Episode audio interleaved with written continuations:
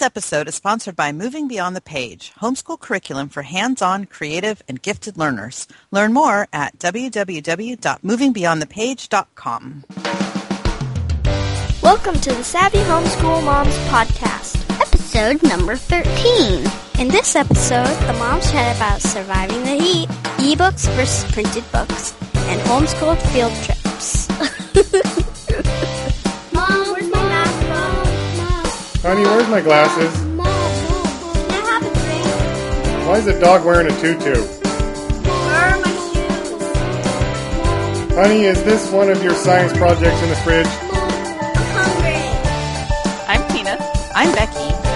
And we're the Savvy Homeschool Moms. So, Becky, what have you been up to this week? Really? I've been hiding from the heat.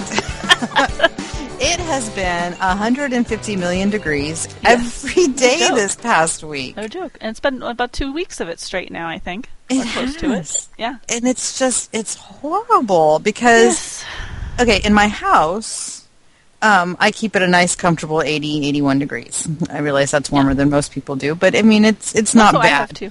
We do that too. When you step out into a wall of 109 heat. Yep. It's difficult to motivate yourself to do anything. Now, I do have to be thankful, though, because I used to live in Tennessee, and I don't know if you've ever lived where it's humid. Yes. Humid is much worse than what we have here. But still, it's draining. It, saps your energy. And then, my van, the air conditioning is not fantastic on it, so we get in our van, and, if I drive from here to your house, maybe my van might have cooled off. Oh, no. If I was on the freeway the whole time. Yeah. Yeah, so, my van doesn't do very well in the heat either. And I can't roll down my windows. Oh, no. Are they broken?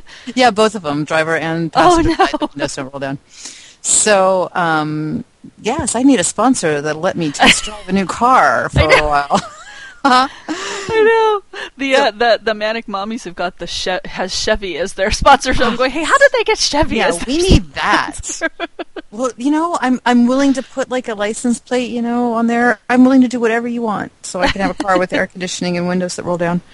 Sometimes I have the Toyota, so it's not that bad. But when I have my car, it's just we just don't leave the house. It's just too hot. And so I've been doing a lot of stuff around the house. Remember I was talking about I needed to get my cabinets all cleaned out and straightened up. Mm-hmm.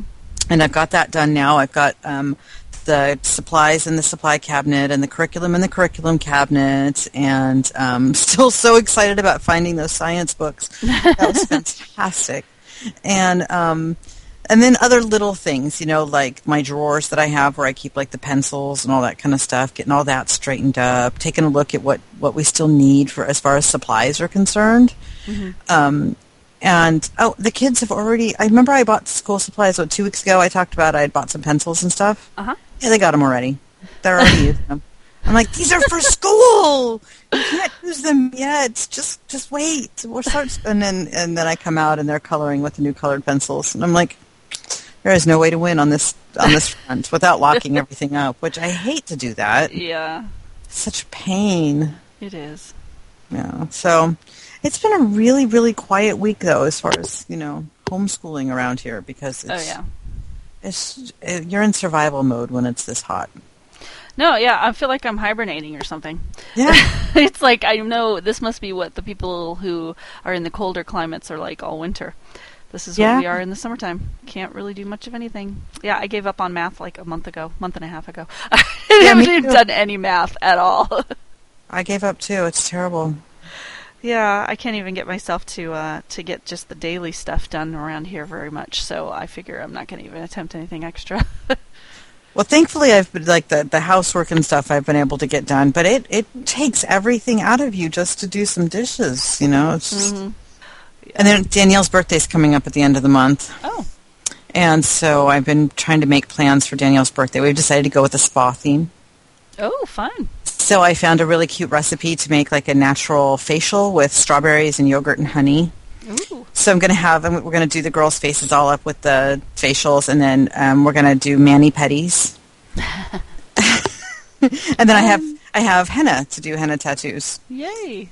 And, yeah, so that was part of the week, too, was doing a little bit of research. I do not do the all-out birthday like you do. We do a small birthday celebration and you know, really focused on the child and what their interests are at that moment, and just invite a few friends, and that's it.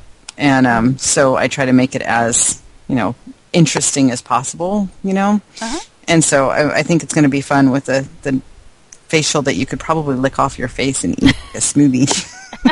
Because there's nothing gross in it. It's just like strawberries, natural yogurt, unsweetened yogurt, and honey. Yeah, that does sound good. You just lick it right off your face. I don't think I'd want that on my face. That sounds too sticky for me. Well, you know, have you had a facial? I mean, I have not. Well, no, I take that back. I've done, well, not a facial per se. I've done masks before, and I did not like those either. I don't like stuff on my face. See, I used to actually go back in the day when we had money. I used to go and get a facial every month. It was fantastic. I loved it. What about you? How was your week? Oh, pretty much the same. I'm just trying to not be hot, but not succeeding. And we had one play date this week actually, so I got to get the kids out of the house in the middle of the week. And a friend of ours has or was borrowing a water slide, so that was fun. It was kind of a small one for. I mean, it was big, but it was kind of small for our big kids. You know, you could tell it was probably for preschool age kids, but. But it was fun. They had fun on it, and you know, one of those blow-up things. And, so that was fun, being able to get out of the house. But we had, so much drama going on around here this week with the. Because I had already scheduled, because we've had termites for like the last 2 years. We've known we had termites because Maven has soft spots in her walls. So they've eaten through to the point where there's holes actually in the walls now because Maven goes, "Look, it's soft poke!" Sticks her finger through it. And she put a Band-Aid on the wall for a while. But we haven't had the money. We got like 4 different estimates, and they were all like $900 to $1,700. Yeah. And there's just no way. We just don't have the money. So finally my dad started bugging us about it, and I'm like, I don't know what the heck I'm supposed to do. We don't have the money. And he's like, I will loan you the money. I'm like, okay. I will take that, because otherwise it could get really, really bad. So thankfully we have my parents, so we were able to have that lined up this week for the termite guy to come. Mm-hmm. And then earlier in the week our washing machine died. Oh, no. And again, no money to fix the washing machine. We have no money. So we're already borrowing, you know, almost $1,000 from my parents because of the stupid termite situation. And then I got to go borrow more money because we have no expendable income, and we're actually behind on everything right now, as I know you can relate to. So things just keep getting worse. Anyway, long story short, Dad had to come and write a check for the washing machine to get fixed, too. I'm like, thank you, Dad. Thank God it was fixable, though, because we were really worried. Because that machine was like 12 years old when we bought it used from Salvation Army. Oh my! I should say 12 years ago we bought it used from Salvation Army, so it's at least 12 years old, and I don't know how many years old it was when we got it. So apparently it's a pretty sturdy thing, though. So that was fixable. Thank God. I was like rejoicing that it was actually fixable. And then to make matters worse, the termite guy comes in halfway through his job, and he goes, "I hit a pipe." And I'm like, you've got to be kidding me. I'm like, we don't have money. You don't understand. We're poor. We don't have money for this. We can't have you doing stuff like this. It wasn't his fault at all. The people who owned the house before us jury-rigged everything. They, like, converted the garage and left live wires in the walls. And when we got it converted, they were like, I'm glad we had to get in here and fix this because you would never have found that, and that could have caused a fire. Oh, my goodness. So apparently they also put when they poured the cement slab on the side of our house, which we think was probably an RV parking space at one point. Mm-hmm. They put a pipe through it, and they didn't put it down. Apparently, it's supposed to be 12 inches down, so that things like this don't happen. Because he's drilling down for the termites, and he hits a pipe because it was not 12 inches down. And it's plastic. It was PVC pipe. It wasn't a metal pipe. So he's got some kind of a shut off on the end of his drill that apparently when it hits metal it cuts off his drill so it won't keep drilling. Shuts it off, and it didn't. And water was like, psh, So he comes and he's like, I had to turn your water off. I hit a pipe. And he didn't know what the heck, you know, I felt so bad for the guy because you could tell it, this has never happened before, he said. And he was just like freaking out. And I'm like, great. Okay, I'm not going to freak out.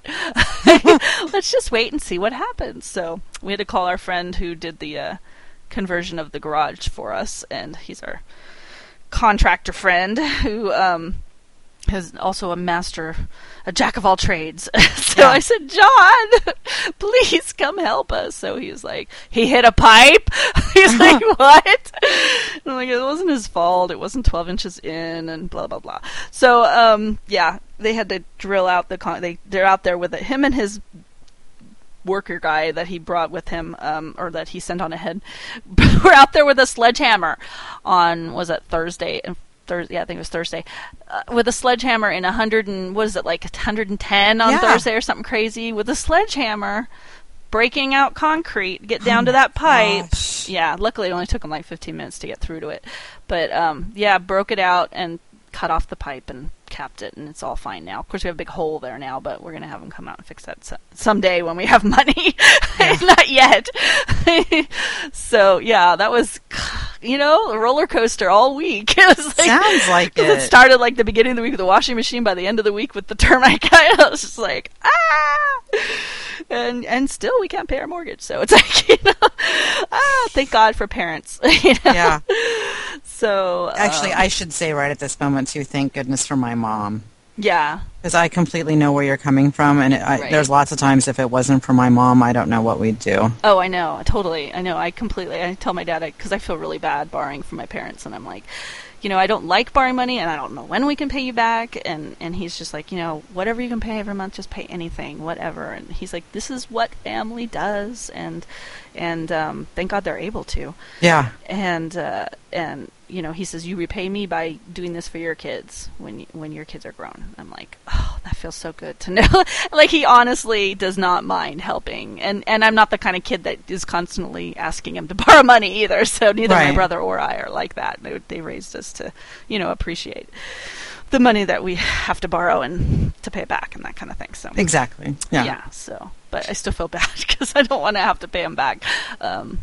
A huge amount of money that I know is going to take a long time, but yeah, you know, at least it was able to de-stress me to the point where I was like, it's handled. The termites are now gone. Yeah. I have to have the guy come back one more time to do the section that he couldn't get to because of the pipe, but he's going to have to come back and do like 3 more holes and then he's done. But the termites, if they're not gone yet, they should be gone very soon. Excellent. And he said he didn't see any damage down there that looked like it needed any kind of major repairs. So other than the holes in Maven's wall, I think we're okay. I don't think we're going to have to do some major repairing or anything. So thank heavens. Good. So yeah, we made it through the week. Right in the middle when you're freaking out and everything looks like it's just at its worst, and then later you look back at it, you know, and you're like, it's all fine, it all works out in the end, you know. Yeah, exactly. It really does. It always works out in the end, you know. It seems like it always ends up happening that, you know, we don't ever have enough money to pay the bills, but Adam will get an extra check just when we need it. You know, like, yeah. He'll get an extra, you know, because he rents his camera out to his boss, and so it's like, you know, he'll use his camera for work and that gives us a little extra money. So it's like, just when we're like, oh, we're going to pay for his insurance and blah, blah, blah. And then all of a sudden he'll get a little check that's just enough to cover that. So we're just like holding out for the next one right now. But it'll all work out eventually. It always does. So anyway, so yeah, that was the drama of my week. Although in the midst of all that, we did have one fun thing. Tyrion lost a top tooth, his first top tooth. Well, first official, because he had to have another one pulled at one point because he had actually had an accident and it got pushed back. So yeah, right. Gnarly.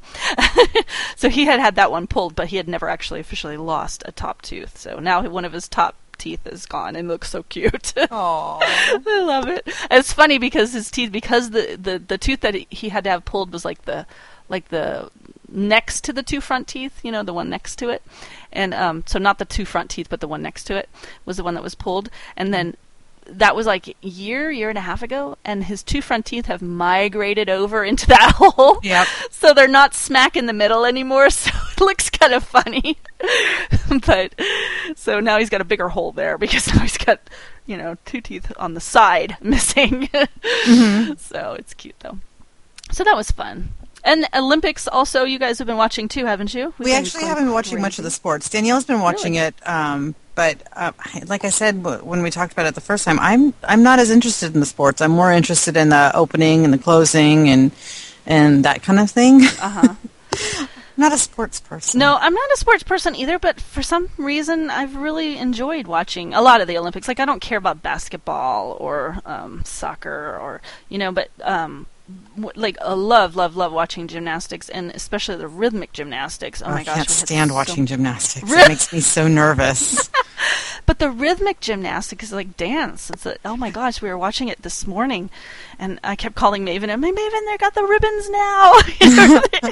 Now that's not so bad, but like when they're doing like the bars and the beams and stuff. It is nerve-wracking. Oh gosh. Did you see the one that fell right on her belly? No, thankfully. Oh my god. Yeah. I don't know if it was, I can't remember if that was a replay from a previous year or something. But yeah, one of them flip, smack on her belly. Oh, God. Yeah, that just makes my heart. I know, it does. It hurt. It's really heart-wrenching, because you know that these people have these dreams, and the country has a dream for them, you know, and everything. And yeah, it's really sad. But there's a lot of really, really good ones too. And I hate when I see them make mistakes, or when they fall, or when they trip during the races. Oh yeah. I just worry about them getting hurt. I'm not so worried. Like, you could lose, I don't care, it doesn't bother me, but like, I'm constantly like terrified of people getting hurt. Yeah. I think it's a mom thing, I don't know, but it just drives me crazy. Yeah. But my kids got totally into it, like I didn't expect, because we are not a sports family at all. Nobody in my family growing up ever watched any sports, and Adam never was into sports, although he does, his brother is, and he's got, I think his sisters are into it a little too, but basically they're not really into sports. I mean, I think his dad watches it some, but Adam never was, and I'm not into it, so there's never any sports on in our house at all, and we've never even thought of taking the kids to go play on a team, because it's just nothing that we're interested in, and the kids have never expressed an interest. So I was really surprised when they were like, let's watch the Olympics, and they want to watch it, and they want me to put it on all the time when they think about it. So, and Maven's favorite, water polo. She loves watching the women's water polo, especially. That's interesting. I know. She's like, this is so fascinating. You know, she's like watching it. Like, it's kind of like water soccer. You know? Like, it is kind of like water soccer. She's absolutely correct. So yeah, so they were really into. She liked gymnastics, although we missed most of it. Loved the rhythmic gymnastics. Loved water polo. And they really, both of them really liked watching the track, all of the races and the hurdles and everything. They liked watching that as well, and I actually really enjoy that. And we only caught a couple of the divers. I would have liked to have watched more of those. I'll have to go back and see some replays, because I really like watching the divers. I don't know why, but I'm always worried they're going to smack their head on their way down. How they not hit the diving board on the way down is always a mystery to me. But we really enjoyed that. I know we missed a bunch. Like, I would have loved to have seen archery, but I could never figure out when it was going to be on. And you go to the website, and there's just too much stuff on it. Yeah, that website, NBC, if you're listening, you really need to work on your website as far as when things are on. Like, how long were we working this morning trying to figure out when the closing ceremonies were on? Oh, I know. Yeah, it's like we could not figure it out to save our lives. It was insane. Oh, yeah, definitely. So anyway, whatever. I guess we should be thankful we get to see it at all. But still, it's been really annoying. But anyway, NBC for the lose. Yeah, well. And I'm actually really glad that the Olympics are going to be over, too. First of all, it's really long. 2 weeks. Well, I could have would have been happier with one, but they got a lot of sports to squeeze in there. So, it's not about me. But the thing that really bugs me the most is all the stinking rated R movie commercials during the Olympics. We don't watch network TV. We don't watch commercials like ever. We watch PBS. That's it. And when we watch movies, we watch them on Netflix. Mm-hmm. Or, rent it somewhere. So, whenever, and my kids got really good at recognizing the commercials for the TV shows or the movies that were kind of scary. And and they'd be like, Mom, Mom, Mom, Mom. And Maven would like tackle Tyrion and cover his head. Because there's like The one that I didn't think was that bad, but they were freaked out by, was this Grimm show that's coming on. I love Grimm. Yeah, well, the commercials are kind of freaky for kids who are not used to seeing people morph into scary animals. So that was kind of scary. But then there's a couple of movies, I don't even remember what they are, that were totally inappropriate for my kids to see, and I did not want them seeing, you know, Bang Bang Shoot 'Em Up film previews, like really horrible. And I'm just like really glad that I don't have to turn that on anymore. So I can turn off the TV or go back to PBS, you know, because the Olympics will be over. But so anyway, yeah, I would jump up and cover the TV. I'm like, don't look at this. Nothing going on here. This is so funny. So, but the other thing I was going to ask you about is, how do you say is it Perseid meteor shower? That was the other thing that's been going on. You know, I don't actually know how you say that. Adam said he thought it was Perseid, but I don't know if that's right or not. I think he said Perseid. It's one of those words that I've only ever seen written. I don't think I've ever heard anyone say it. As an astronomy family, doesn't Dean know how to pronounce it? Jean, do you know how to pronounce Perseid meteor shower? The meteor shower that was this month? No, he's only ever seen it written too. So funny. Well, I looked it up, and I thought it said Perseid, but I wasn't sure. So, it's one of those things that you really only. I mean, people don't really. I don't know. I don't really hear people talk about it. Yeah, you know. Well, somebody will have to tell us. Somebody will have to call or email us and let us know how to say it. Yeah. But anyway, it's going on right now, and tonight I want to make sure, because I forgot all about it yesterday. I had heard about it, and I was like, I'm going to look that up and find out about it, and you know what time was a good time to watch it. But then it turned out it was going to be after midnight. My kids are not up past midnight; they're asleep by 10. So, but so tonight we'll see if we can see anything. But have you guys have watched that in the past, right? We have, yeah, and it's always been terribly disappointing, because I don't know if we're just in a really bad place or what, but we hardly ever see any meteor shower, and we can see stars. Like I wouldn't think twice about it if we couldn't see stars, because there was so much light pollution here. But we can't. We can see stars. We just don't ever see any meteors. It's really weird. Huh. Well, and I don't know if it's just too bright for meteors, but it's not too bright for stars, or I don't know. Well, we can't see that many stars, though, because you can't even see the Little Dipper. You can see the Big Dipper pretty clearly most nights, but I've noticed you can, even at the Discovery Center, where it's not as much... There's not as much lights around there. You really cannot see the Little Dipper like at all. Yeah. Most nights when I've been out there looking for it. So, but anyway, so that's the other thing that we're going to have to try to do tonight. And I hear through the the 19th or something, you should be able to see the showers. Mm-hmm. So that's the other thing that is on the radar for right now. So. Awesome. Yeah. Anyway, that's my. I managed to talk a lot about nothing. We're like, good at that. We have nothing that happened this week, and yet we just filled up with like a half an hour. So yay for us! Did we even mention Doctor Who once? Did we? I know. I had to do it. I'm sorry. It's important. Yes, we're going to convert everybody. We're going to make you all Whovians. So this week we got another cool iTunes review, I noticed. We're always keeping an eye on that to see if anybody else has given us some more. I noticed we're up to like 15 five-star reviews. We are. Yay. It's fantastic. Thank you. Keep them coming. We love them. Absolutely. And this week, Leslie9901 gave us a review that said, "Great, well done, entertaining, and good source of info." So thank you, Leslie. Thank you. That was very nice. And then there was an email. Did you want to read the email? I can read the email. Okay, this is from Nadine. And it says, "Hi, ladies. I've listened to your show in bits and pieces while working out, and I'm almost caught up with your recent current episodes. I had a question that was touched on a little bit when real science curriculum was discussed. You mentioned something about buying the PDF version of the student pages to print those out, however often is needed. My question is regarding ebooks and PDFs in general. As most homeschooling parents, money is tight, and we have to make choices and find the best prices available for those choices. Ebooks do tend to be cheaper, but are they worth the savings? Is it practical to use an ebook reader for regular textbook use?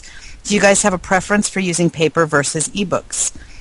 What would you recommend for elementary school years? Are certain formats more problematic than others? And since a lot of people like us are planning on purchasing some books or ebooks in the coming weeks, this would be an interesting topic to be covered. Thanks, Nadine from Germany. Well, Germany. Yay. Nadine from Germany, choose. Hello. Oh.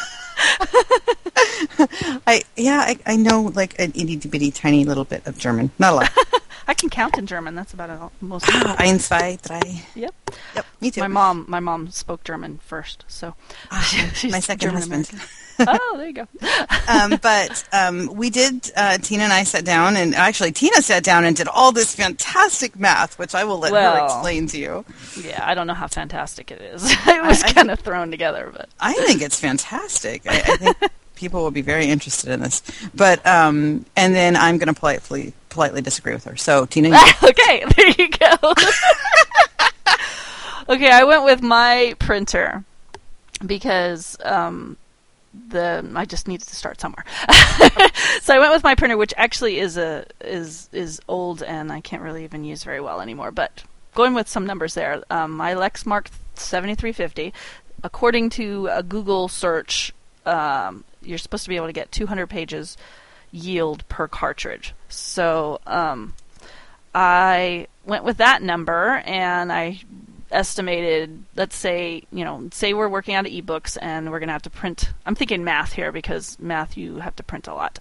Mm-hmm.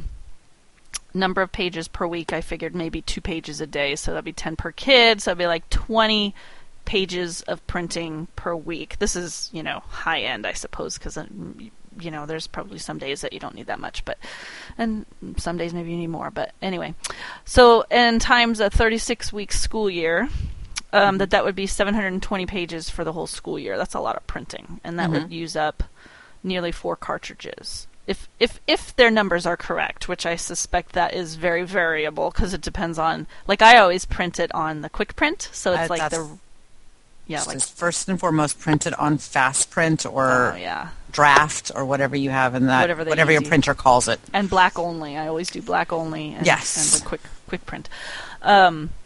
So it doesn't use as much ink. Mm-hmm. And so going by Target prices, just because that's where I would probably buy them because I never plan ahead enough to order them online. Right. And then if you order online, then you have shipping. I just went by Target's prices. My cartridges at Target are about $27.99 per cartridge. So total, if I printed that much up for, this is just one subject. Most of the other subjects you wouldn't need to do so much printing, I would imagine, would be $111.96 for the year. And that's not counting buying paper. Right. So that's a lot of money just to print. It is really expensive to print your own copies. So I was going by math still and looking at Math Mammoth because it was one that I have. I looked at how many pages I would need to print for Math Mammoth Grade 1, because there's 2 books actually for Grade 1, 1A and 1B. And also, did I do it for the... I did not print the... Yeah, I did not calculate printing the answer key, because you wouldn't need to print it. So printing up, looking specifically at Math Mammoth, there are 289 pages total for both of the books, 1A and 1B. So I would need about 1.5 cartridges. This is so that I can compare it side by side with the print version. So this is why I was calculating this. 1.5 cartridges I would need to print Math 1A and 1B, Math Mammoth 1A and 1B. So that would be $41.99 for just printing it. Plus, you'd still have to buy the book, which is the ebook is $34 for the whole set. And actually, the $34 for the whole set when you buy the ebook for Math Mammoth is actually a really good deal because you're not just getting Math Mammoth 1A and 1B, but you're also getting the answer key and the they have tests and quizzes and I think there's another. They throw in some math software as well. Soft pack, yeah. So anyway, so you get more than just the books, but I'm just looking at the print, what the book would be. So that would be a grand total for the complete Grade 1 set for me to print it myself for the year for just one child would be $75.99. Now that's assuming that I would actually print every page because I probably wouldn't need to print every page, but I couldn't tell you how many of those pages I would need to print. So I'm assuming we'd print every page. So anyway, so if you bought the printed copies of this exact book, Math Mammoth 1A, 1B, it's $25 to buy both of those books. And the answer key is like 11 something, I think. So, oh yeah, because the total is $36.75 if you buy it printed already. This is if you buy it at Rainbow Resources. It's a little bit more expensive if you buy it from Lulu.com. If you go to MathMammoth.com, there's a couple of different options for making purchases. And I noticed that the Rainbow Resource website was cheaper. So I went with that, and then their shipping, I actually even plugged it all in there, and so I could find out what they would charge me for shipping. The shipping would be $5.51, so the grand total for both books and the answer key printed would be $42.26. So that's like an enormous difference for Math Mammoth. And then if you wanted to get the book, to get the ebook, but then don't print it yourself, send it to Kinko's. It's significantly cheaper doing, for the numbers that I plugged in at least, for printing Math Mammoth grade 1, A, and B, and to print the answers. I guess I did calculate in there the answers, didn't I? I didn't need to do that. It would actually be a little bit lower because you don't need to print the answers if you've got the e-file. Anyway, FedEx, Kinko's, no binding, black and white, $50.49. Okay. So, and that would be if you go pick it up yourself at your local store. So those are the numbers that I got from Math Mammoth. So looking at Math Mammoth and looking at a math curriculum, it looks to be significantly cheaper to purchase something that you're going to need to print just about every day. It's cheaper to buy it printed already, according to my numbers. But I know that you have. I have a different thought process for other, and things that you don't have to print. Like if it was a textbook, like a science workbook or something, like a science book where you're not having to print everything up, where you're going to read a lot, it would be a totally different story. Right. Then so that's really what I was going to. That's what I was going to put in there. Okay. Yeah. So like she specifically asked about real science, and with real science, I have the student pages, but not the. There's another PDF that's like the whole book, and then I have just the student pages because that's all I needed. It's got because I have the textbooks that I borrowed from other people, and so it works for me because. But it and let me do that, and let me just back up. This will work, okay? So say you have more than one kid, okay, and assumably those children are of differing ages. You know, I'm not talking about twins because that would just be a completely different story. Right. But, so you buy biology level 1 in the PDF, and then you can print it for Sally, and then when Mary's old enough to do it, you print it for Mary, and then when John's old enough to do it, you print it for John. And so in that instance, a PDF would definitely be a much preferred methodology of doing it, because if you buy the book, you're either photocopying, which is a pain in the patootie with paperback books, or you're having to repurchase the book over and over again for each child. So like I have Real Science, Odyssey, Biology, Earth and Space, and Chemistry, all in the PDF. So Danielle has finished them.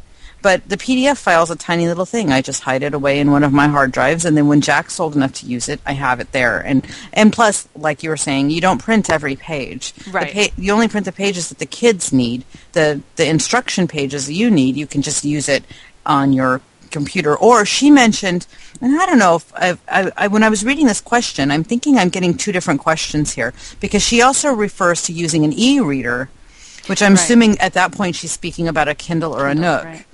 And I actually have used my Kindle. I have a Kindle Fire, a gift from my mommy, and I have taken school PDFs and put them onto my Kindle so that I can have my Kindle just sitting there with me, like if we're going to go somewhere to do, because we do waiting room schooling and stuff like that, and so I just take it with me. So she's got the pages that she needs to actually work on, but I've got the reading part on my Kindle. And if I was not mean mommy and let my children actually touch my Kindle, it probably would work well for them to read books on it. It's super easy to use. There's no learning curve really with it other than where you put your thumb to turn the page. And other than that, it would be fantastic to use in the place of textbooks, because honestly, you could stuff a lot of textbooks onto a Kindle, and it only weighs, a little bit. It weighs less than a pound, I think. Yeah. And one textbook weighs 40 pounds by itself, They should actually do that. They should just go to Kindles for some schools. I think they are. Yeah, I've been reading about. I was just reading about one school that completely got rid of all of their textbooks, and now all of the first through eighth graders get a laptop, and the kindergartners get iPads. So to answer your questions, it depends. It depends. Yeah, it really does. It depends on the topic, you know, what curriculum it is, and if you're going to use it again for other children. Yeah. And as far as using an e-book for textbooks, I would say go for it. Yeah, definitely. You know, if you're brave enough to let your children touch your e-book, which I'm not, but yeah, and then if there are books that you're looking for that are available used, you're probably it's gonna be cheaper if you buy it used usually though. It really depends. You have to search around. Unfortunately, there's really no easy way around it. You really have to search around, and it's gonna depend on, like, you know, as from my example, it's pretty obvious that, like, for Math Mammoth, it's better to buy the printed copies, but there are other math books that maybe you don't need printed, like they can just use a notebook paper with the book maybe, and they don't need it printed. But Math Mammoth is a work text, so it's got the text and the worksheets all integrated together, so they really have to have all of it. They can't just, you can't just print up the worksheet. Well, you can just print up the worksheets, but I suppose you could stick them in front of the computer for the explanation, but I don't know. I would prefer handing it to them and sending them on their way to go sit in the chair somewhere. Right, you know, my kids curl up on the couch, you know. And with Math Mammoth, though, because of the way you did the... I'm just going based on your math. Uh-huh. Even with the Math Mammoth, if it's something that you can use with a future child, it's better to get the PDF and have it printed at Kinko's. Yeah, that's true. It's not a whole lot of a difference between... yeah, that's true. It's not a big difference, so yeah. And then, you know, for the answer sheet, you don't have to print those up, so it actually would be even a little bit cheaper. So exactly. So that's our opinion on it. And of course, your mileage may vary. Right. You know, obviously, it depends on your printer. It depends on if you're going to be using it with future children. All of those sorts of things are going to come into play. So this is just our opinion about how we feel it would work. I hope that answered your question, Natalie. No, Nadine. Nadine, my apologies. I was scrolling and talking at the same time, and my apologies. And now a word from our sponsor. This episode of the Savvy Homeschool Moms is brought to you by Moving Beyond the Page, the homeschool curriculum that I use for science, social studies, and language arts. I get to read great books, do creative projects, and learn critical thinking skills. Learn more at www.movingbeyondthepage.com and use the coupon code SAVVY for free shipping on your next order. And we're back. Welcome back. Yay. So let's see, our topic for today, which I didn't get a chance to talk to you about this beforehand, so I'm sure you have lots of input as we're going through here. Sure. I know you looked through it, but I know you've done plenty. Actually, a lot of these field trips you've done with us, so we've done together. Yeah. So we wanted to talk about some more ways to save money since money issues are first and foremost most on Becky and my minds lately, as we're both having nervous breakdowns over it. So one of the things that I have been lamenting in recent months, years, is that my kids and I don't seem to get out very much because we just can't afford to leave town, and it's depressing. There are a fair amount of stuff that you can do for free, and I have done them with the kids, but I haven't repeated them in a while, so it's time to review all of those again and get into that. So Becky and I have been talking about locally organizing more field trips with our friends, and we thought maybe this would be something that other people could, because I tried to put kind of generic stuff on here, not specific to our area, that other people could actually benefit from the ideas as well, because some of these ideas maybe they didn't think about. Right.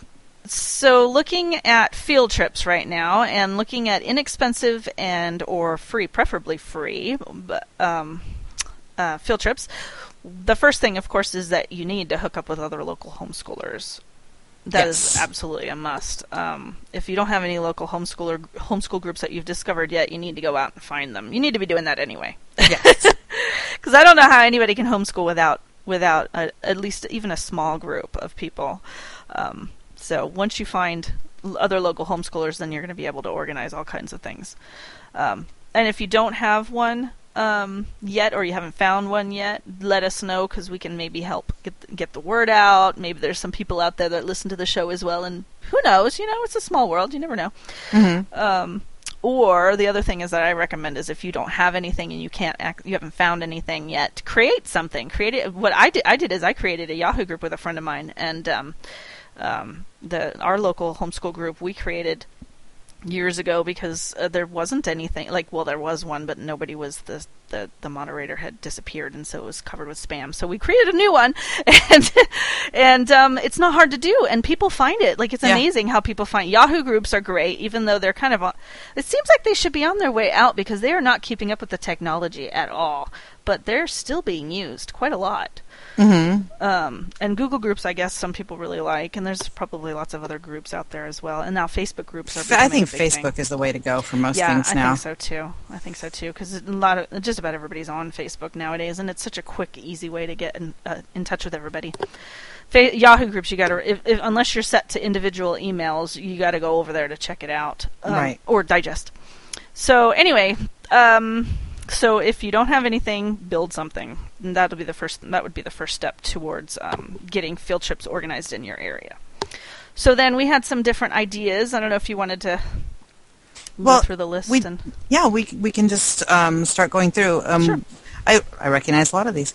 So some of the things that we've done here locally that were free or inexpensive, visiting the landfill, recycling center, or green waste compost center. Mm-hmm. You would contact your local, what are they, utilities company. Yeah, I actually went and phoned my the number on my bill to find out. That's how I actually found the numbers. Although you can look in the yellow pages as well, like under recycling center. I think they're called MRFs. I can't remember how you spell it. I think they call them a MRF. It's like basically where they divide up all of the recycling. Mm-hmm. So all of the, because I think just about everywhere in the U.S. nowadays has recycling. Oh, I think so, yeah. At least I hope they do. And then they just divide it up at the center. And, you know, because we don't divide. There was a time when we had to divide it. Thank God we don't have to anymore. I know. This is so much nicer. I know. So they divide that. And that's fascinating to see. Have you ever been to a recycling center? Yes, I have. Where they actually put them on the conveyor belt and they put it up. That's fascinating. And then when you see where they squish up the cans into the blocks. And they make those big, huge things. Yeah, that's it's awesome. It is really, really cool. And I have not done one locally. I did one when I was working for the Tulare County Conservation Corps, and I took my crew out there because we were doing recycling education. Mm-hmm. And we got to see one in Visalia, but I have not done one here. So if you know of one here that we can go to, we need to set that up because that would be really cool. Okay, I'm gonna see what I can find. Yeah, I know that the landfill that I had checked out at one point said that they would not accept children under the age of, I think it was 3rd grade or something like that, because it was a safety hazard. So I had not looked back into it again. Yeah, That's something that we need to look into again too. So you may have those rules at your landfills. They might not allow young, like preschool. Because I said, you know, when you're home, you do a homeschool group, you get the whole family. Exactly. So well, that's what I love it when they go. And what ages are your students? I go you get the whole kit and caboodle. So so you'd have to call and find out what their rules are, but. And like I said, the landfill is. I found that through just calling my public utilities. I just called the company and I said, "Where do you guys send your trash? Can you give me the number? I want to talk to them. I want to talk to the landfill." And ours actually goes to Kerman. Oh wow! So that's like an hour away. So ours, or at least at the time when I called, it was Kerman. So anyway. Very interesting. Also, restaurants sometimes will do behind-the-scenes tours. I know Chevy's, mm-hmm.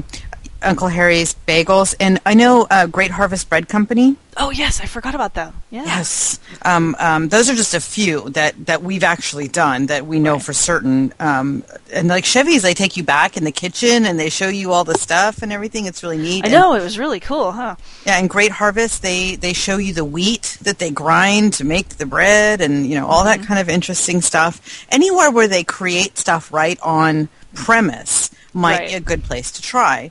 The worst that could happen is you call somebody and say, do you allow students to come and see what you're doing? All they're going to say is no. Right.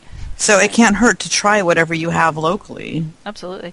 And a word of warning for Uncle Harry's Bagels, and this could be true of other places as well, because I learned my lesson from there.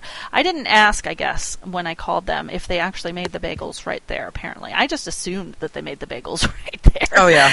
And it turns out one of the stores makes the bagels and sends them to all the rest of the stores. And the one that we took the tour of was not the one that made the bagels. Oh, no.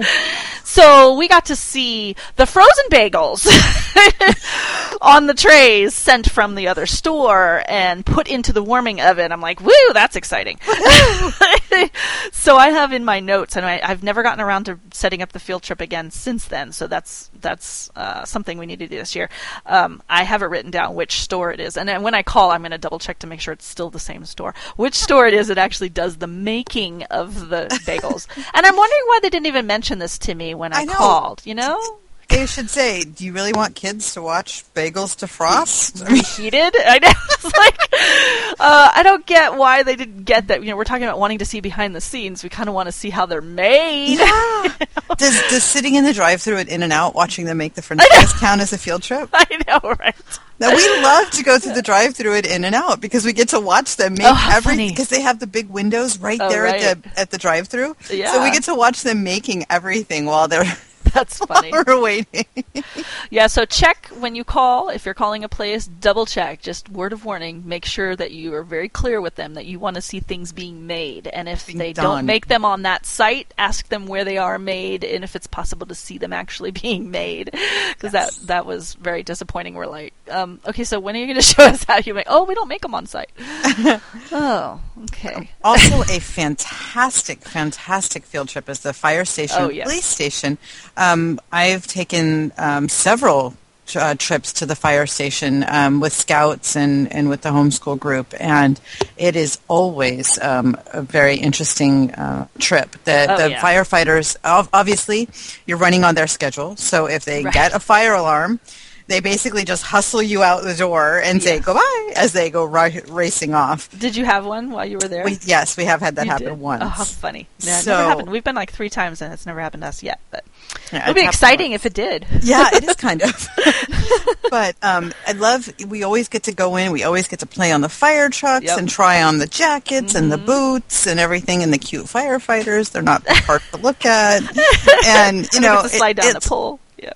It's all around. Well, we went to the new one that when it opened over there on Clovis. It's actually closed up already. But they had just opened the new one in Clovis, and there's no fire poles there or anything. But they have, like, a wall-sized big screen TV. It's humongous. Or they did. They probably don't have it anymore.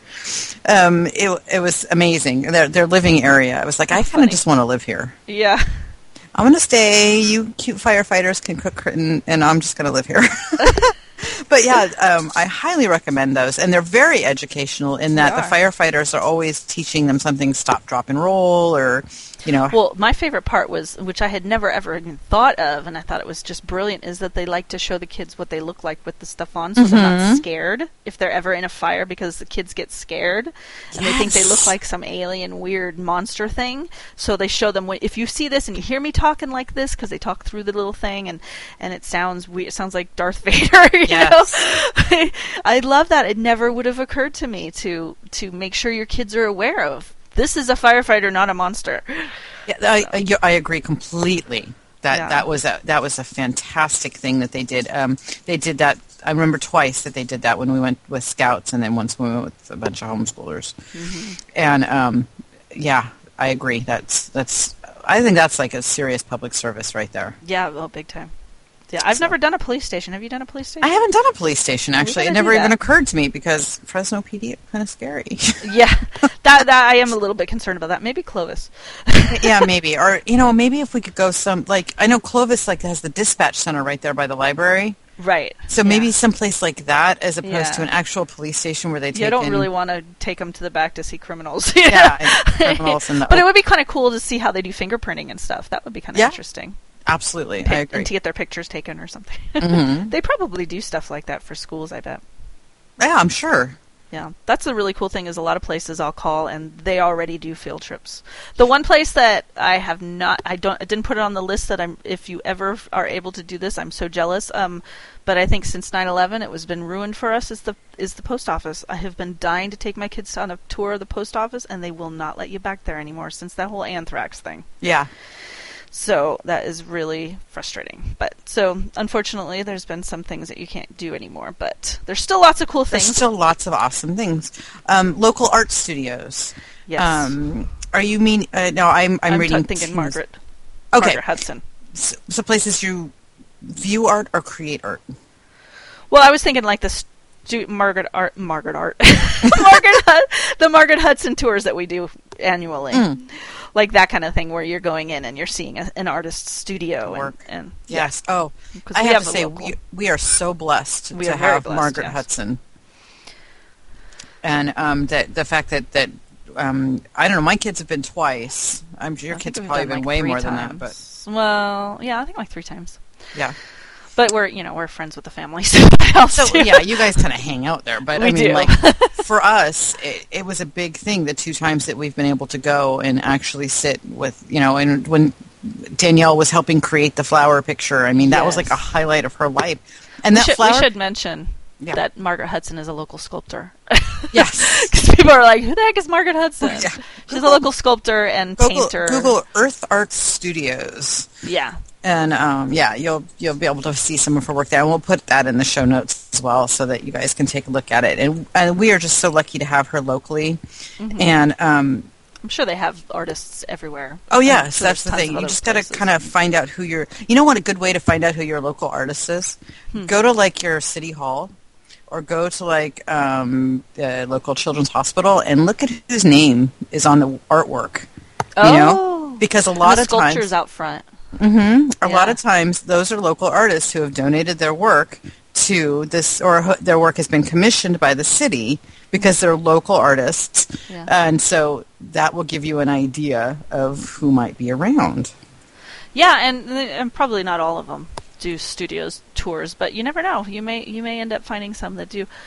And if you do get somebody as fabulous as Margaret Hudson, it's really neat because she talks about how she finds inspiration for her art and how she puts her emotions into her art. I thought that was so wonderful every time she explains to the kids about how, when she was sad when her son had died and which painting in the room looks like a painting that she would have painted at that point, and they all can find it.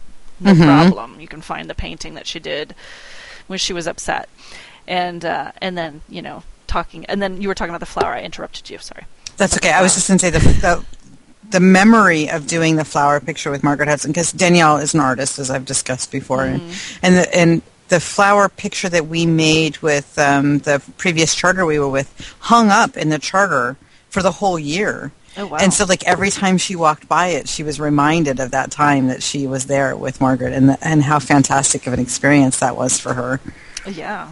Yeah, it's really neat. And then they get to make some, too, because with Margaret's tour, they get to do a little bit of sculpture with clay and... Yeah, it's a fabulous experience. Mm-hmm. I agree completely. In fact, is it on our schedule yet for this year? I think you had to be on already. Don't you have to do it like 6 months in advance? Yes. And they do, April and October. Oh, that's right. So we're still good. Yeah. Yeah, so that's a really good one. And then one that I discovered, I think I Googled it at one point, and this is something everybody can use. It's FieldTripFactory.com. Mm-hmm. We don't have a whole lot in our area, but hopefully some of the rest of you guys have more. But we have Petco. There's certain local businesses that hook up with the Field Trip Factory, and I guess it's for the schools, and because it looks like it's really designed for classroom trips. But they are very happy to take homeschool trips as well, field trips as well. Mm-hmm. And we've done Petco. You've done Petco with us. Yes. And in the past they did, before Albertsons went under, they did Albertsons, which is a local grocery store for those. We've done Save Mart. Oh, did they do Save Mart? Yeah, because it's not on the list anymore. When I went looking, they didn't have any grocery store on the list, so we'll have to find a grocery store, because that was the other thing that's really cool is going to a grocery store. Oh, actually, I have to say the one that we went, they didn't let us in the back. Did they let you in the back at Save Mart? I don't think so. Because I don't see what it matters.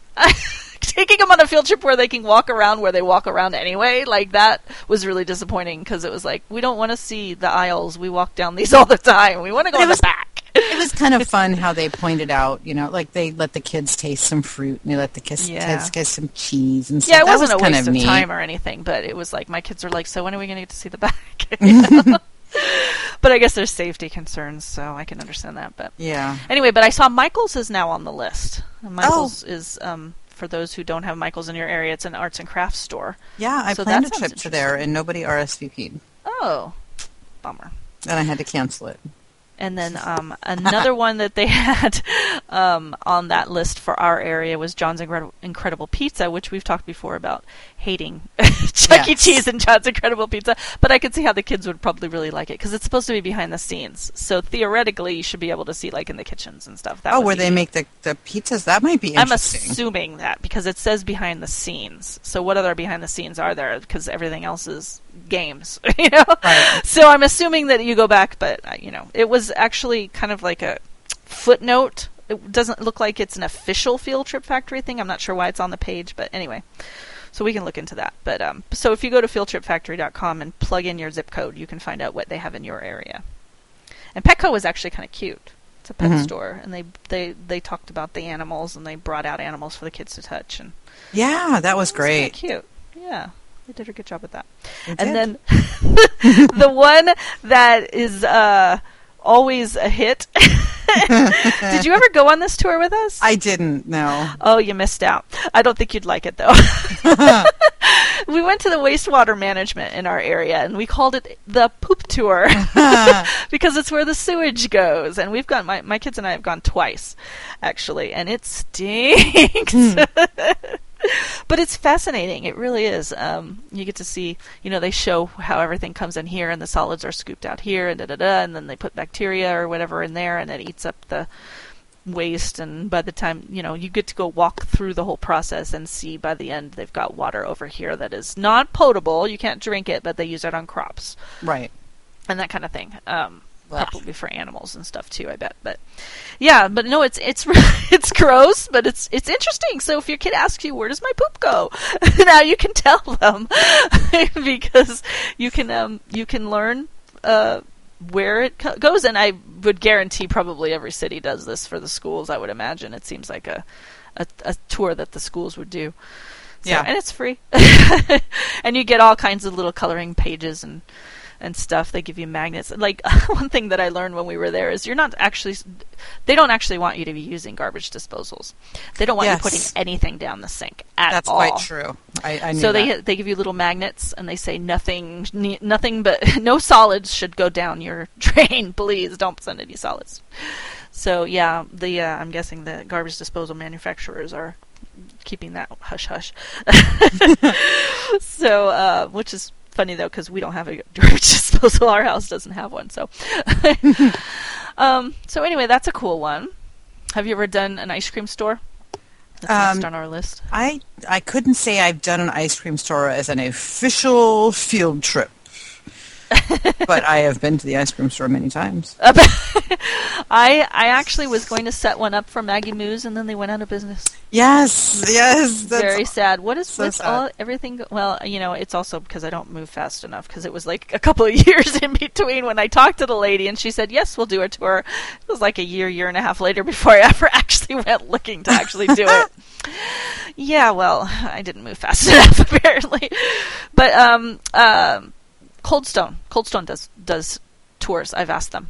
Oh, we have to do that. So we have to do a Cold Stone tour, and I would imagine just about places where they actually make the ice. Because I don't think Baskin-Robbins wouldn't be all that exciting. No, they don't make ice cream there. They don't make the ice cream there. So I want to go to a place where they actually make the ice cream homemade, and that would be fascinating. I wish they still had Bronze. Bronze would have been cool. Yeah. Because Bronze had really good ice cream, and they made their own whipped cream, too. That was really yummy. Nice.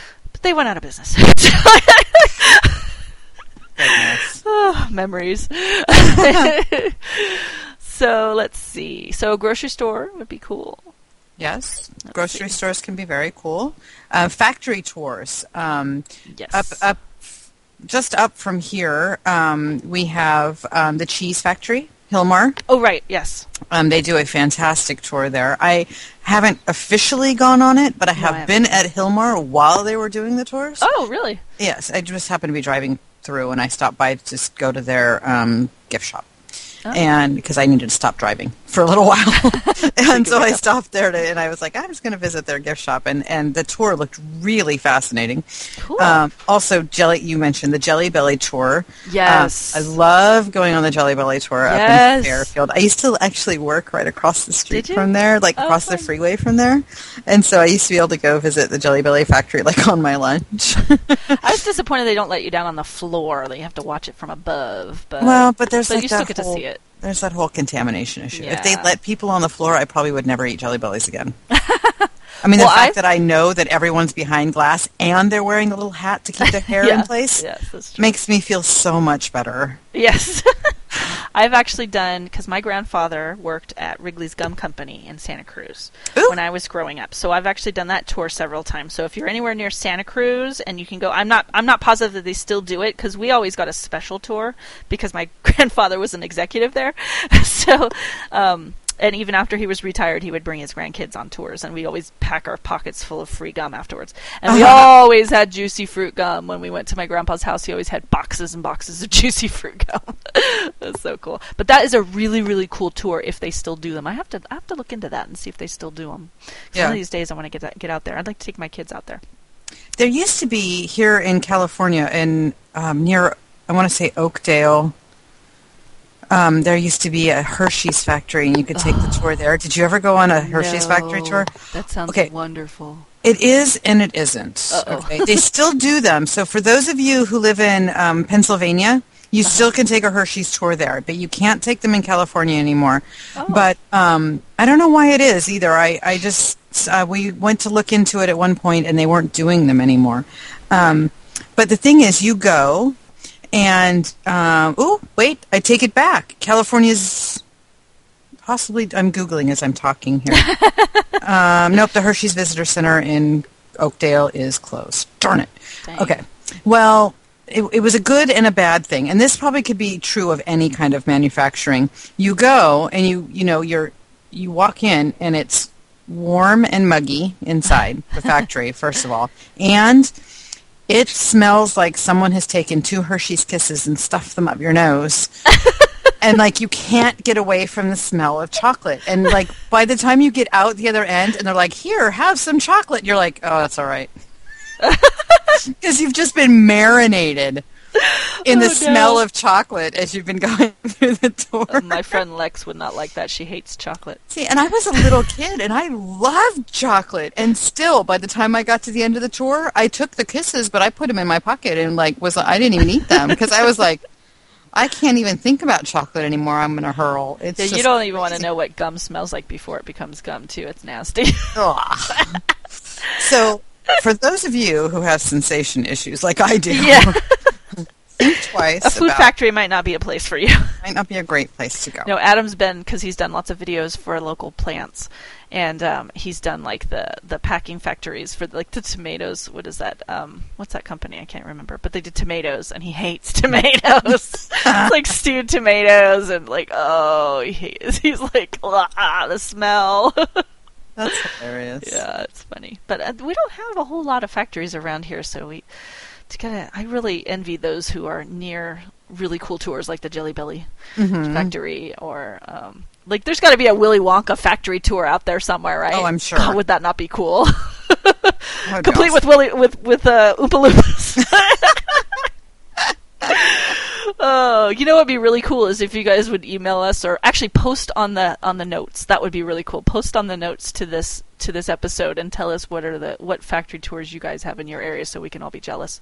Yeah, exactly. We would like to all be jealous. And plus, we're making our ultimate wish list of places we want to go. So, yeah. In a perfect world, we're going to find transportation somehow. We're going to get Amtrak sponsorship or something. Yeah. I don't know. We're hoping that we can start taking some tours and via some sponsors. So we'll see what happens.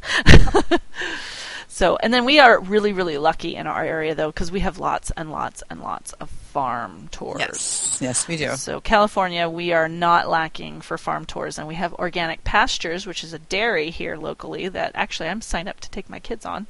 I think it's this month, actually.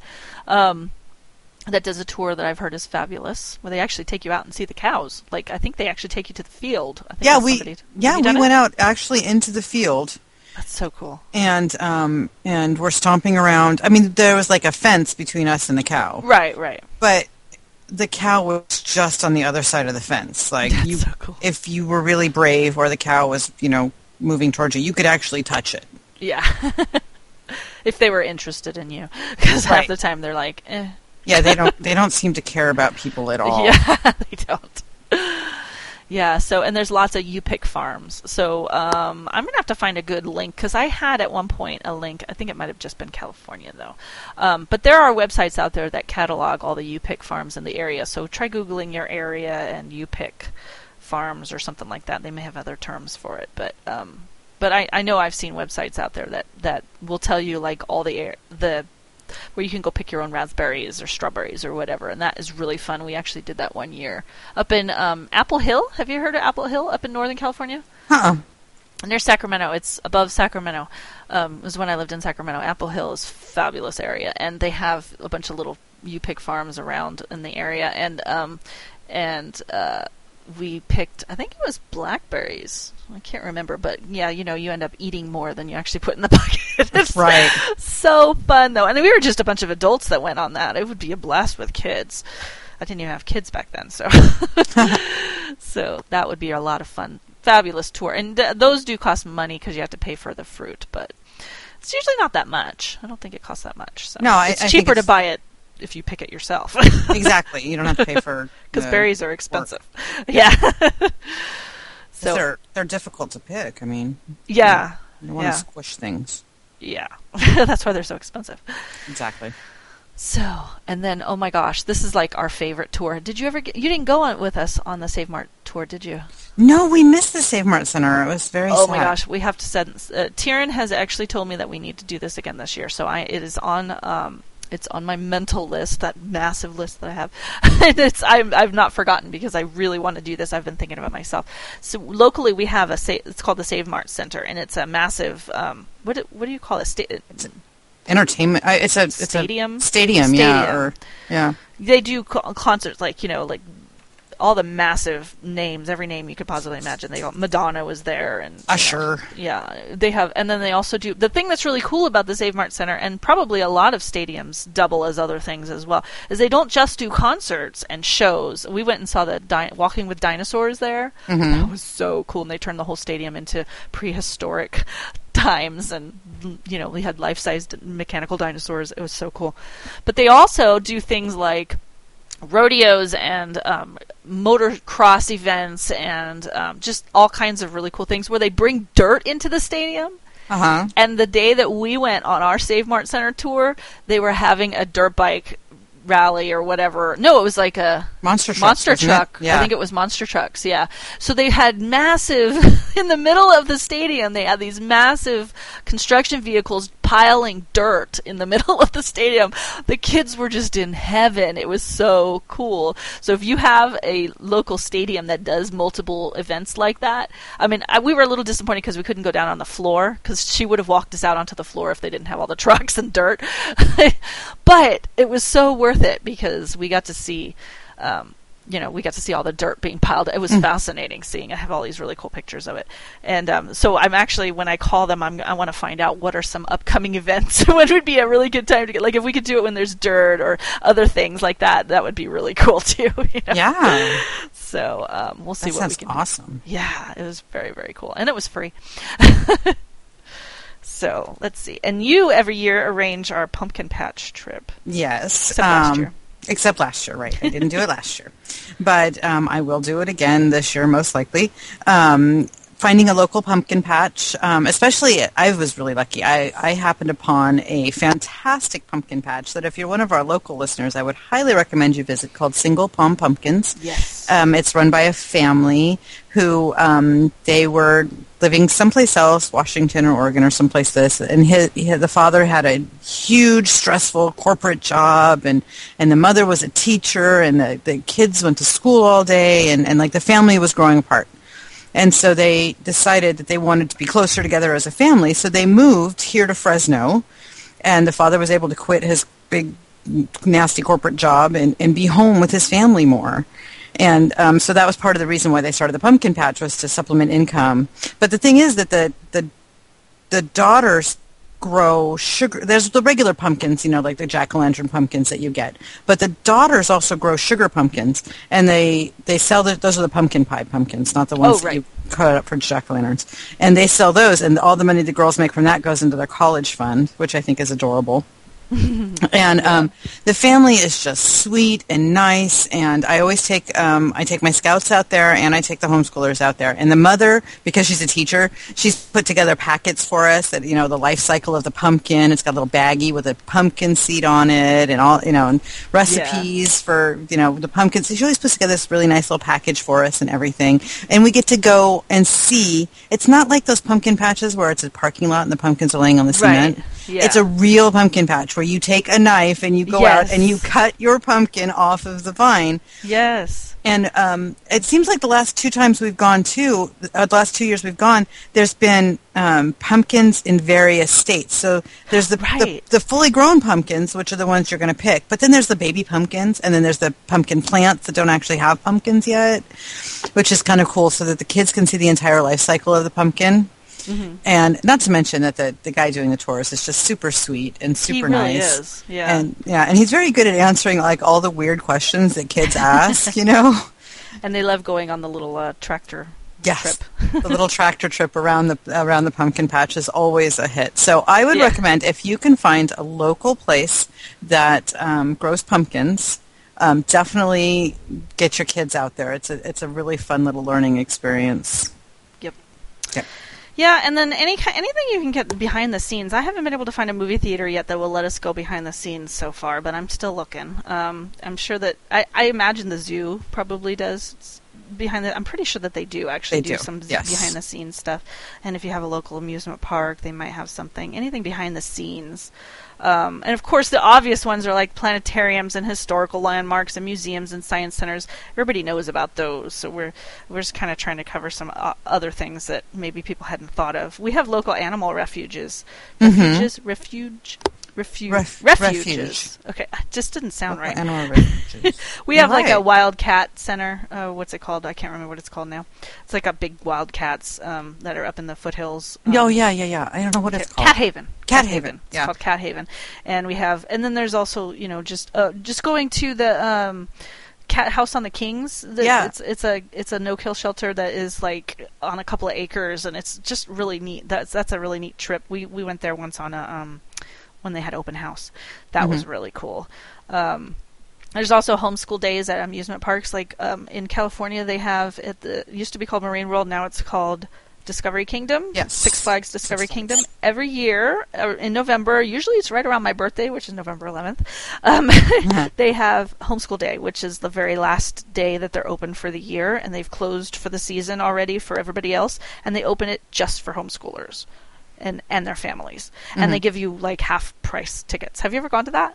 I haven't gone to that because we go every year to homeschool days at the Monterey Bay Aquarium. Oh, right. Is it free for that? It's free for that, yeah. It's free entrance. But it's not just homeschoolers, right? It is open to the public, but it is 99% homeschoolers because it's a school day that it goes on. Oh, right. And so, but they have it open. They have like the labs opened up just like they do when a school group comes in for the kids to be able to go in and do like classes and stuff like that, and everything is going on that goes on normally, but it's just free entrance for homeschoolers. In fact, the registration for that will open up in August, and I think I want to do that this year. I'll make sure I put the link on the website, because this is my thing. The day the registration opens, you had best have an alarm set on your phone, because it closes the same day. It fills the same day. And then remember, we just found out that Legoland has homeschool days. Yes, it's just a discount. It's an awesome, good discount, right? Yeah. Yeah. I really, really like the Marine World. I still call it Marine World because I've been going since it was Marine World. Same thing, really. Because it's just so cool because it's just homeschoolers. Everywhere you look, it's homeschoolers. I love that. And they open up, they don't open up every single ride, but they open up enough to where, and the lines are so short. And there's like 2,000 or 3,000 homeschoolers in the park, which, you know, at a Six Flags is a tiny, small group, you know, because Six Flags can hold, what, like 50,000 people or something crazy like that. So, yeah, so it's real. I think that's really, really fun to do. But, you know, if you can get a discount, I think that's a really good deal, too. It's just really special to be the only homeschoolers, and, you know, it's only open to you guys that day, you know? It's just so special. I love it. I could see where that would be a lot of fun. Yeah, we've gone a couple times, and we used to go every year, and then we got off track, and, I'm going to get back into it again. It's expensive because we have to drive all the way out there. It's like a 3.5 to 4 hour drive from here. So, yeah, it's not short. And then we have to stay overnight. Right. It's not close by, but it's still definitely worth it. Yeah, if you're anywhere near Vallejo, California. Yes. It's worth it. Yeah. And then we do the Amtrak train ride. We've done it a couple of times. You guys have done that too, right? Yeah, we jump on the Amtrak here, take it down to the next city, go get some ice cream, something like that. Yeah, I've been wanting to take the kids on a bus, but I've been too. That's why I stuck it on the list because I've been meaning to take them on a bus because it's really fun to go on a bus if you've never been on a bus. I've done all kinds of, I've been all over the world on public transportation, so it's not a huge deal to me. But my kids would be so excited by it, Well, even though I've done it, it's still fun to me. I really want to take them to San Francisco to take them on the BART too because that's like so fun. And someday we'll go on a real subway too. But I don't even know. Is there any subway in California? BART is a It's not subway. Really subway. It's well, not but really. Not all subways are underground. Well, okay. Well, don't they just have to have part of them to be underground to be considered a subway? I suppose, but I'm thinking like New York subways. BART goes under the under the bay. It does. That's true. It does. It does have. Don't knock BART. I know. I'm from the Bay Area, so BART is like my big way of that I was getting around. But my kids have been on Danielle has, and Michael has lots of times, but I don't know if Jack's actually been on the BART train yet. Yeah, my kids have not. And Maven's been on an Amtrak once, but a couple times actually, but she doesn't really remember it. She was little, so I need to get them all out there again, and then get up to Sacramento because they've got the light rail up there. That's really fun too because I used to live up there. And then the last but not least really cool trip that I recommend everybody go check out is go to your national parks and forests. They have once a year, they have free entrance days. Actually, twice a year, I think, isn't it? No, it might be more than twice a year, actually.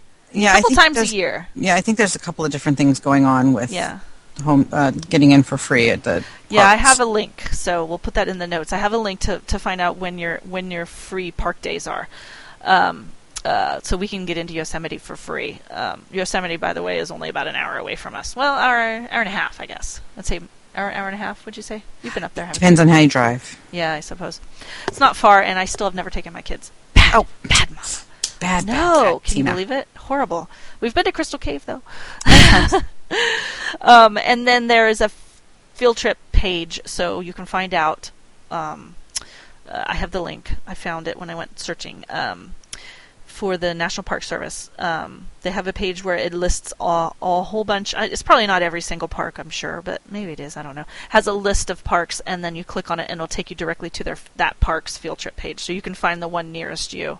Click on that, go to, and it'll take you directly to. Because their websites are not always easy to figure out.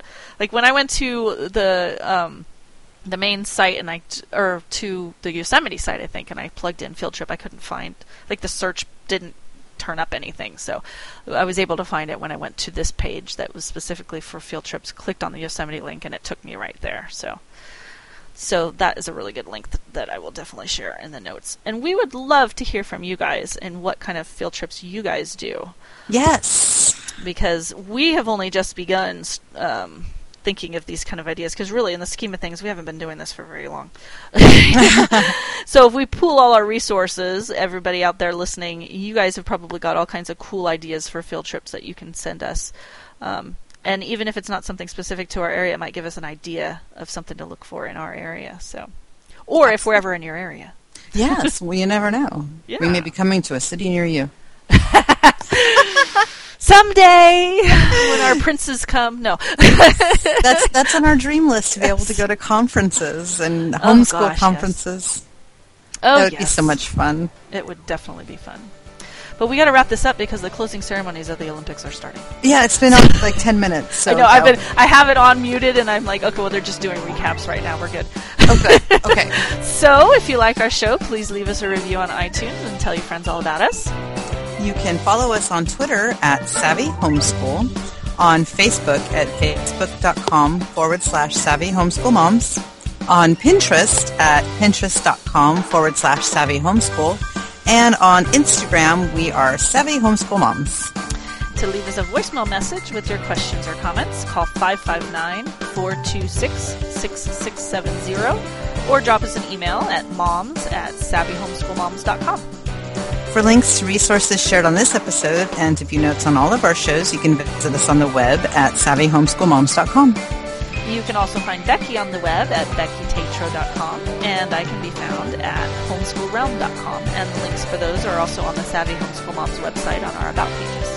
Well, goodbye, everybody. Have a fun week, and come back and take a break with us again next weekend. Goodbye. Bye. So if you like our show, please leave us a review on iTunes and tell your kids. Let me redo that. It's that margarita. I know.